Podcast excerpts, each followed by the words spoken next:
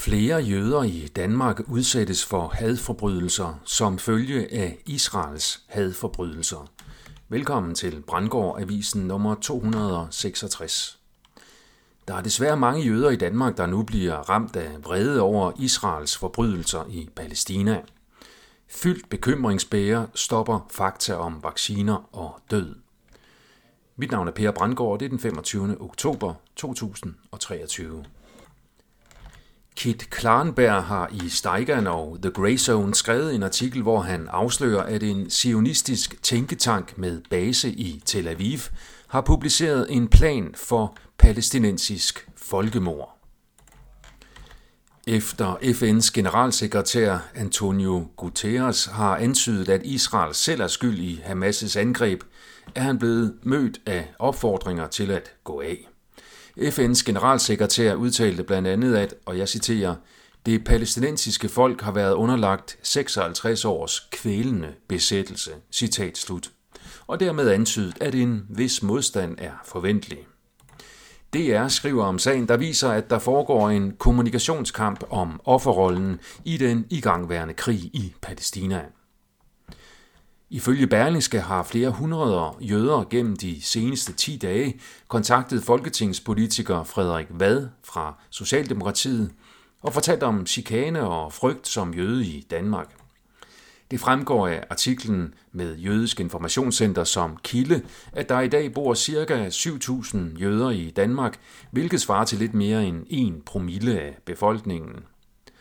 Samtidig oplyser politiet til Berlingske, at hadforbrydelsessager rettet mod jøder udgjorde 57% af det samlede antal religiøst orienterede sager i 2021.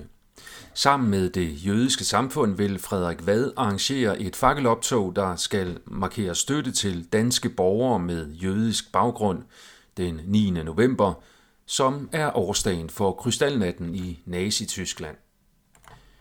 Lad mig benytte lejligheden til igen at understrege, at det for det første er helt forkert at bebrejde menige jøder for forbrydelser udført af en elitær gruppe af zionistiske jøder i et andet land.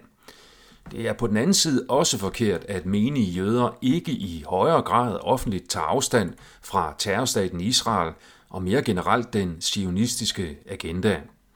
Når jøderne i stedet gemmer sig bag massivt politibevogtede bygninger i Danmark, så signalerer det måske offerstatus i nogens øjne, mens andre ser det som et tegn på skyld og frygt for straf via en ikke så fjern, men alligevel forkert projektion fra vrede muslimer og danskere.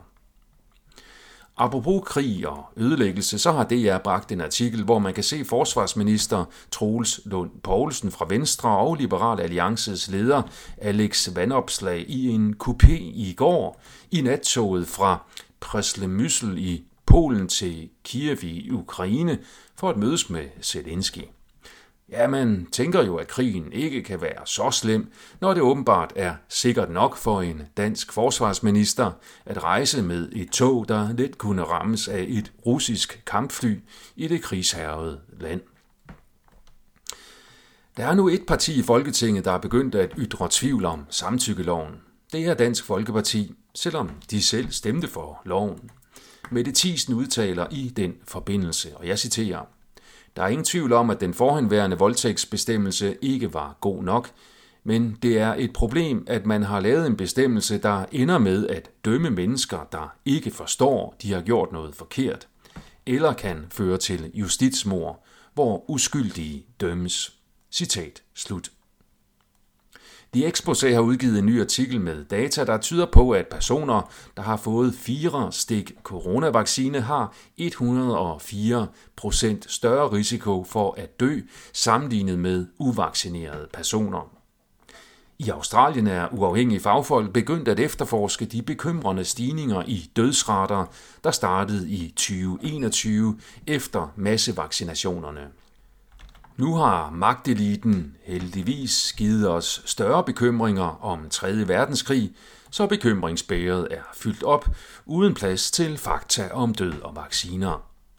Vi må håbe, at flere snart indser, at verden er ledet af personer, der absolut ikke arbejder for menneskehedens bedste, så vi for alvor kan få gang i den folkelige, fredelige oplysningsrevolution.